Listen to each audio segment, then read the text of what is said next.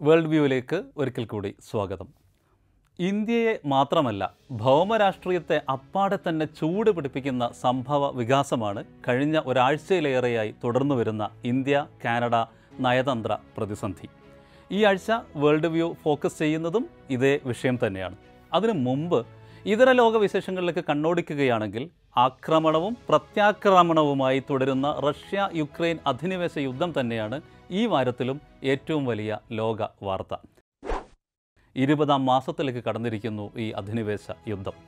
കുട്ടികളടക്കം പന്ത്രണ്ട് ഫലസ്തീനി അഭയാർത്ഥിനികളെ യാതൊരു പ്രകോപനവുമില്ലാതെ വെടിവെച്ച് കൊന്ന ഇസ്രയേൽ ഭീകരത ഇരുപതോളം നിരപരാധികളുടെ ജീവനെടുത്തുകൊണ്ട് മധ്യ സൊമാലിയൻ നഗരമായ ബലിദ്വേനിൽ അൽഷബാബ് ഭീകര സംഘം നടത്തിയ ബോംബ് സ്ഫോടനം നൈജറുമായി നയതന്ത്ര ബന്ധം അവസാനിപ്പിക്കുവാനുള്ള ഫ്രഞ്ച് തീരുമാനം അസർബൈജാൻ അതിർത്തിയിലെ സംഘർഷം തുടങ്ങിയവയും ഈ ആഴ്ചത്തെ ലോകവാർത്തകളിൽ സുപ്രധാനമാണ്. ഇന്ത്യയും കാനഡയും തമ്മിലുള്ള നയതന്ത്രതല സംഘർഷം ഇപ്പോൾ ചായ മേശയ്ക്ക് ചുറ്റും വീശിയടിച്ചുകൊണ്ടിരിക്കുന്ന കൊടുങ്കാറ്റ് തന്നെയാണ്. സംശയമില്ല. എന്നാൽ ചായക്കപ്പിൽ കുറച്ച് തിരയിളക്കങ്ങൾ ഉണ്ടാക്കിയേക്കും എന്നതിനപ്പുറം ഇത് വഷളാകുമെന്ന് തോന്നുന്നില്ല.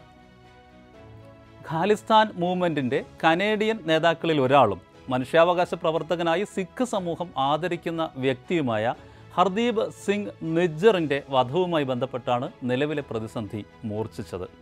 രണ്ടായിരത്തി ഇരുപത്തി മൂന്ന് ജൂൺ പതിനെട്ടിന് കാനഡയിലെ ഒരു സിഖ് ആരാധനാലയത്തിലെ പാർക്കിംഗ് ഗ്രൗണ്ടിൽ വെച്ച് നിജറിനെ അജ്ഞാത മുഖംമൂടി സംഘം വെടിവെച്ചിടുകയായിരുന്നു. തന്റെ ജീവന് ഭീഷണിയുള്ളതായി കൊല്ലപ്പെടുന്നതിന് ദിവസങ്ങൾക്ക് മുമ്പ് ഹർദീപ് സിംഗ് നിജ്ജർ കനേഡിയൻ അധികൃതരെ അറിയിച്ചിരുന്നു. എന്നാൽ കൊലപാതകത്തിന് ശേഷവും പ്രതികളിൽ ആരെയും പിടികൂടുവാൻ അവർക്ക് സാധിച്ചിട്ടില്ല. ഇത് പറയുമ്പോൾ ഖാലിസ്ഥാൻ മൂവ്മെന്റിനെ കുറിച്ച് കൂടി രണ്ട് വാക്ക് പറയാതെ വയ്യ. ഇന്ത്യയുടെയും പാകിസ്ഥാന്റെയും പഞ്ചാബ് മേഖലയിൽ ഒരു സ്വതന്ത്ര സിഖ് മതകീയ വംശീയ രാഷ്ട്രം സ്ഥാപിക്കണമെന്ന് ആവശ്യപ്പെട്ട് പ്രവർത്തിക്കുന്ന വിഘടനവാദ പ്രസ്ഥാനമാണ് ഖാലിസ്ഥാൻ മൂവ്മെന്റ് ഖൽസയുടെ രാഷ്ട്രം എന്നാണ് ഖാലിസ്ഥാൻ എന്ന പദത്തിന്റെ വിവക്ഷ. എല്ലാ പാരതന്ത്രങ്ങളിൽ നിന്നും സിഖ് സമൂഹത്തെ സ്വതന്ത്രമാക്കി നിർത്തുന്ന പോരാട്ടത്തിന്റെ പാരമ്പര്യമാണ് ഖൽസ. ബ്രിട്ടീഷ് ഭരണകാലത്ത് ആയിരത്തി തൊള്ളായിരത്തി മുപ്പതുകളിലാണ് സ്വതന്ത്ര ഖലിസ്ഥാൻ വാദം ആദ്യമായി ഉയർന്നത്. ആയിരത്തി തൊള്ളായിരത്തി എഴുപതുകളിൽ അത് പടർന്നു പന്തലിച്ചു തുടങ്ങി എൺപതുകളോടെ ഖലിസ്ഥാൻ വാദം ഉച്ചകോടിയിലെത്തി. സിഖ് സമൂഹത്തിന്റെ പരമ ആരാധന കേന്ദ്രമായ സുവർണക്ഷേത്രത്തിൽ നടന്ന operation blue star military raid Khalistan മൂവ്മെന്റിന്റെ തലവൻ ഭീന്ദ്രൻവാലയുടെ വധം. ഇതിനൊക്കെ പ്രതികാരമായി ഇന്ത്യൻ പ്രധാനമന്ത്രി ഇന്ദിരാഗാന്ധിയെ തന്നെ കൊലപ്പെടുത്തിയത്. അതിനെ തുടർന്ന് ഡൽഹിയിലും ഉത്തരേന്ത്യയുടെ പല ഭാഗങ്ങളിലും അരങ്ങേറിയ സിഖ് വംശഹത്യ. ഇതൊക്കെ ഈ ഖലിസ്ഥാൻ വാദത്തിന്റെ ആദ്യകാലത്തെ നടുക്കുന്ന ക്ലൈമാക്സ് രംഗങ്ങളായിരുന്നു. പഞ്ചാബിൽ ക്രമത്തിൽ ഈ സിഖ് ഖലിസ്ഥാൻ വാദം അടിച്ചമർത്തപ്പെട്ടുവെങ്കിലും എട്ട് ലക്ഷത്തോളം സിഖുകാർ താമസിക്കുന്ന കാനഡ ഇന്നും ഖലിസ്ഥാൻവാദികളുടെ ഇന്റർനാഷണൽ ഹെഡ്ക്വാർട്ടേഴ്സ് ആണെന്ന് പറയാം. നിജറിന്റെ വധത്തിന് ശേഷം മൂന്ന് മാസത്തെ മൗനത്തെ തുടർന്ന് രണ്ടായിരത്തി ഇരുപത്തി മൂന്ന് സെപ്റ്റംബർ പതിനെട്ടിനാണ് അതായത് കഴിഞ്ഞ തിങ്കളാഴ്ച കനേഡിയൻ പ്രധാനമന്ത്രി ജസ്റ്റിൻ ട്രൂഡോ അവരുടെ പാർലമെന്റിൽ വിവാദ പ്രസ്താവന നടത്തുന്നത്. ഇന്ത്യൻ ഗവൺമെന്റിന്റെ സീക്രട്ട് ഏജൻസികൾക്കും നിജറിന്റെ വധത്തിനും ഇടയിൽ ഒരു പൊട്ടൻഷ്യൽ ലിങ്ക് ഉള്ളതായി വിശ്വസനീയമായ ആരോപണങ്ങളെക്കുറിച്ചുള്ള സജീവമായ അന്വേഷണത്തിലാണ് കഴിഞ്ഞ നിരവധി ആഴ്ചകളായി കനേഡിയൻ സുരക്ഷാ ഏജൻസികൾ എന്നായിരുന്നു ട്രൂഡോയുടെ പ്രസ്താവന. കാനഡയുടെ മണ്ണിൽ ഒരു കനേഡിയൻ പൗരനെ വധിക്കുന്നതിൽ ഏതെങ്കിലും ഒരു വിദേശ ഭരണകൂടത്തിന്റെ എന്തെങ്കിലും ഇടപെടൽ ഉണ്ടായാൽ അത് തങ്ങളുടെ പരമാധികാരത്തിന് അസ്വീകാര്യമായ ലംഘനമായി തന്നെ കണക്കാക്കുമെന്നും അദ്ദേഹം കൂട്ടിച്ചേർത്തു.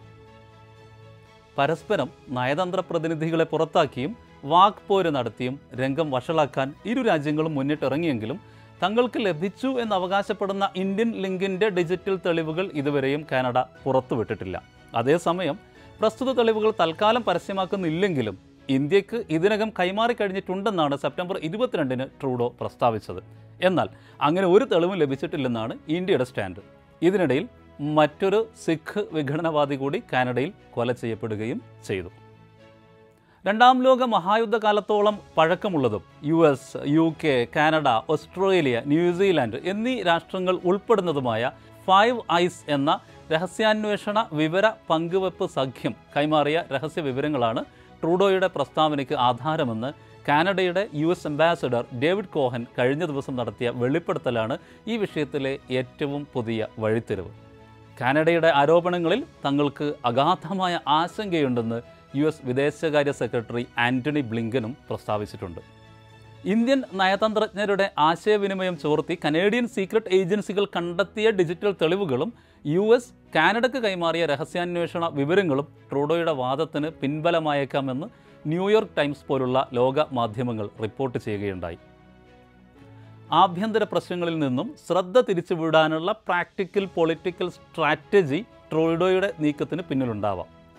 സിഖ് വോട്ട് കൺസോളിഡേറ്റ് ചെയ്യുവാനുള്ള ഒരു വോട്ട് ബാങ്ക് പൊളിറ്റിക്സ് മറ്റൊരു കാരണമാകാം.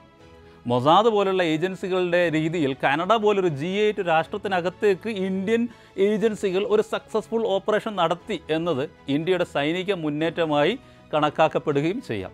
അതെന്തായാലും കാനഡ കേന്ദ്രീകരിച്ച് പൊട്ടിമുളയ്ക്കുന്ന ഹിന്ദു വിരുദ്ധ സിഖ് ഡിവൈഡ് പൊളിറ്റിക്സ് കൂടുതൽ വികസിക്കാതിരിക്കട്ടെ എന്ന് പ്രാർത്ഥിക്കാം. നാറ്റോ അംഗത്വവുമായി ബന്ധപ്പെട്ട് തുടങ്ങിയതും മാസങ്ങളോളം നീണ്ടു നിന്നതുമായ നയതന്ത്ര തർക്കങ്ങളാണ് അവസാനം റഷ്യയുടെ യുക്രൈൻ അധിനിവേശ യുദ്ധത്തിന് വഴിവെച്ചത്. എന്നാൽ ഈ പ്രതിസന്ധി അത്തരമൊരു തരത്തിലേക്ക് പതിക്കുവാൻ സാധ്യതയില്ല. രണ്ട് മില്യണോളം ഇന്ത്യക്കാരാണ് കാനഡയിലുള്ളത്. രണ്ടായിരത്തി ഇരുപത്തിരണ്ട് ഇരുപത്തി മൂന്നിൽ മാത്രം വിവിധ വിദേശ രാജ്യങ്ങളിലേക്ക് പോയ എട്ട് ലക്ഷത്തോളം ഇന്ത്യൻ വിദ്യാർത്ഥികളിൽ രണ്ടര ലക്ഷം പേർ ചെന്ന് ചേർത്തത് കാനഡയിലാണ്. കാനഡയുടെ ആഭ്യന്തര ആഭ്യന്തരോൽപാദനത്തിൽ ഇന്ത്യൻ വംശജരുടെ സംഭാവനയും വളരെ വലുതാണ്. കഴിഞ്ഞ വർഷം മാത്രം മൂന്ന് ലക്ഷത്തിനടുത്ത് കനേഡിയൻ ടൂറിസ്റ്റുകളാണ് ഇന്ത്യ സന്ദർശിച്ചത്. ഇതിൽ പ്രതിവർഷം മുപ്പതിനായിരം കാനഡക്കാർ കേരളത്തിലേക്കും വരുന്നു. ആയിരത്തി ഇരുന്നൂറ് കോടി രൂപയിലേറെ വരും കേരളത്തിൽ ഇവർ നടത്തുന്ന ശരാശരി ധനവ്യയം. രണ്ടായിരത്തി ഇരുപത്തിരണ്ടിലെ മാത്രം ഇന്ത്യ കാനഡ ഉഭയകക്ഷി വ്യാപാര തുക പതിനഞ്ച് ബില്യൺ കനേഡിയൻ ഡോളറാണ്. ഒന്നേകാൽ ലക്ഷം കോടി രൂപയോളം വരും ഈ തുക. അഞ്ഞൂറ് മില്യൺ ഡോളറിലേറെയാണ് ചൈനയ്ക്കും റഷ്യക്കുമെതിരെ യു എസും കാനഡയും ഉൾപ്പെടെയുള്ള രാജ്യങ്ങൾ വികസിപ്പിക്കുന്ന ഇൻഡോ പാസഫിക് സ്ട്രാറ്റജിയുടെ അടങ്കൽ തുക. എല്ലാ സംഖ്യകളും വളരെ ഭീമമാണെന്നർത്ഥം പുട്ടിനും ചൈനയും ഭീഷണി ഉയർത്തുന്ന ആഗോള സാഹചര്യത്തിൽ യു എസും കാനഡയും ഉൾപ്പെടെയുള്ള രാജ്യങ്ങൾക്കെല്ലാം ഇന്ത്യ റിലേഷൻ അതിപ്രധാനമാണ്. ഇന്ത്യൻ വിദേശകാര്യമന്ത്രി എസ് ജയശങ്കർ ഇപ്പോൾ യു എസിലുണ്ട്. അവിടെ അണ്ടർ ദ ടേബിൾ ഡിസ്കഷൻസ് അരങ്ങേറുന്നുണ്ടാവും എന്ന് തന്നെ വേണം അനുമാനിക്കാൻ. കുറെ കൂടി വീശി അടിച്ചേക്കാം. അതിനുള്ളിൽ ഈ കൊടുങ്കാറ്റ് അസ്തമിക്കാതിരിക്കില്ല എന്ന ശുഭപ്രതീക്ഷയുടെ വേൾഡ് വ്യൂ ഈ ലക്കം അവസാനിക്കുകയാണ്.